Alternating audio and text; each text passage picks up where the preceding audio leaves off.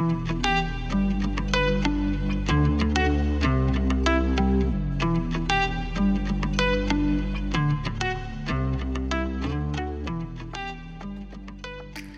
guys.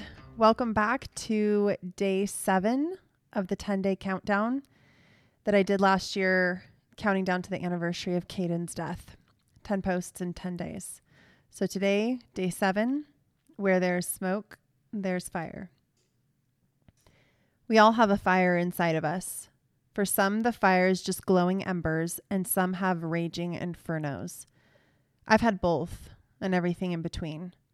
The fuel for our fires are different for everyone.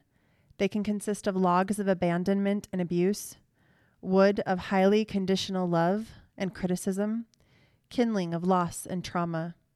These things feed the fire, and it grows. If we aren't tending to the blaze, it is likely to get out of control. We must all become tenders of our fire. The world doesn't usually see our fire. What the world sees of our internal fire is only the smoke it makes.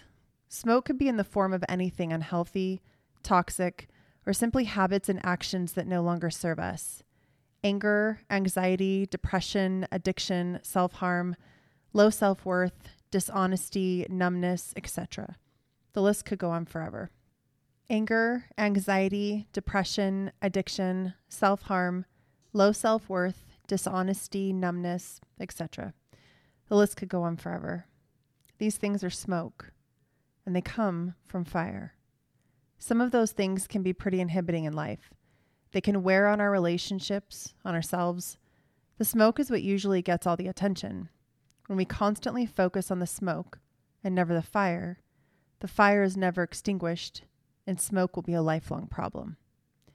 Caden and Spencer both had fires that weren't tended to, and they burned out of control, resulting in their deaths.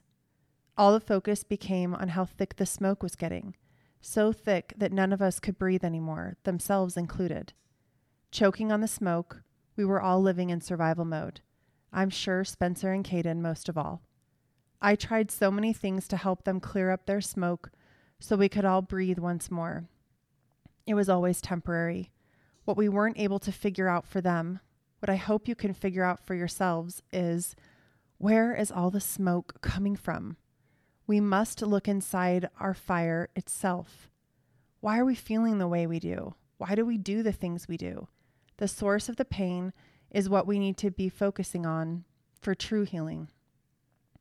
If we develop an ability to tend to our own fires, the smoke stays in check. You don't have to always be coughing. You don't always have to be desperately trying to cover the smoke or air out your life to get rid of it. You really just need to get down to the emotional level of your fire. Most don't do this.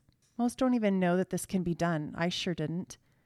But when we dive deep and purposefully into our soul, a fire you will find in all of us. There are things a fire tender can do to minimize the smoke. There are healthy ways to process and cope with the fuel that is added to our fire. The reason so many don't attempt this and spend their lives trying to just clear the smoke is fire is hella hot. It's painful to approach the heat within us, so much though that we often turn away. But the hard work of acknowledging, understanding, approaching, and then tending to our fires are critical to healing and getting the smoke out of our lives. The smoke can clear. You'll be able to breathe better and see with more clarity. We can find calmness and peace in a soul that isn't hot with flame anymore. Again, gather your courage, y'all. If you're too scared to get close to your fire, enlist some help. I've had plenty of people have to hold my hand so I would have the courage to approach my raging fire multiple times. Life keeps happening, fires keep starting that will bring new smoke. Just tend to your fire and it will stay under control, keeping the smoke out of your life and your relationships with yourself, others, and God.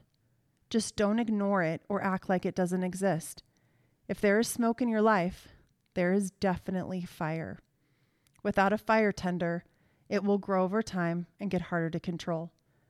I've learned this with myself, but mostly from watching my husband and son struggle with deep fires that produced heavy smoke. That smoke was given all the attention. the fire really never was. They lost that battle with their smoke because that's a battle that can't be won. We must go to the source. They needed to go to the source but didn't know how or felt they couldn't. Be brave, my friends. Tend to your fires. Life is better without smoke. Love you, buddy. I'll always remember your expert fire making skills and your horrible marshmallow roasting skills. You are missed beyond description.